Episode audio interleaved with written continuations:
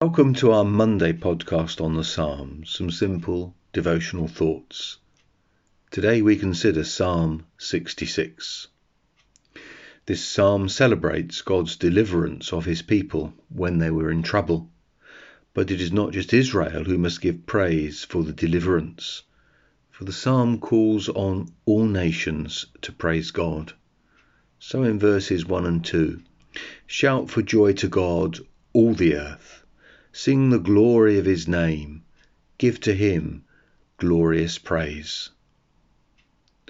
The theme of this praise is the character of God. He is powerful. So in verse 3, say to God, How awesome are your deeds! So great is your power that your enemies come cringing to you. Now that the theme of praise has been spelt out, God is powerful, the psalmist invites people to see what God did in his power. And so in verses 5 and 6 Come and see what God has done. He is awesome in his deeds towards the children of man. He turned the sea into dry land. They passed through the river on foot. The reference to the sea being turned into dry land refers to the people of Israel crossing the Red Sea. Exodus chapters 14 and 15. The reference to passing through the river on foot refers to the people of Israel crossing the Jordan 40 years later. Joshua chapter 3. They both demonstrate God's power on behalf of his people. Notice that God's power has a permanent quality. For in verse 7, God rules by his might forever. The call to praise God comes again from the psalmist in verse 8. Bless our God, O peoples, let the sound of his praise be heard. Again, the reason is that God's people have been delivered. In verse 9, it is said of God, who has kept our soul among the living and has not let our feet slip. This seems to be a more recent hard time for Israel that is in view. But God's people haven't just come across this recent hard time or stumbled into it. In verses 11 and 12, God has brought his people into it.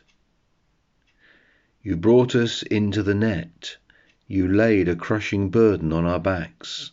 You let men ride over our heads. We went through fire and through water.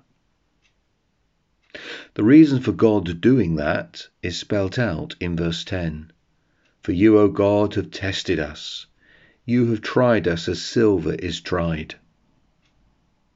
So God brought his people into this testing situation to refine them. When silver is tried, it is the process of refining it.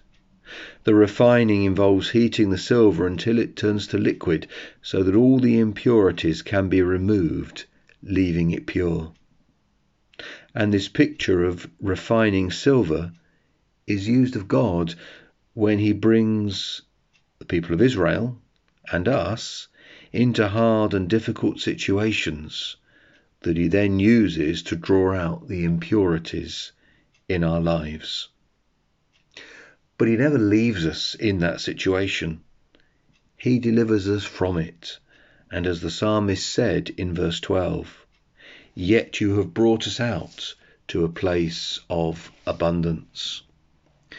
The psalm finishes, verses 13 to 20, in expressing praise to God for his deliverance of his people from their hard time. The psalmist who was among them has apparently promised to worship God with sacrifices if God heard his prayer during the hard time and delivered him. So verses 13 to 15 spells out what the psalmist will do. But he's also going to give public testimony to what God has done.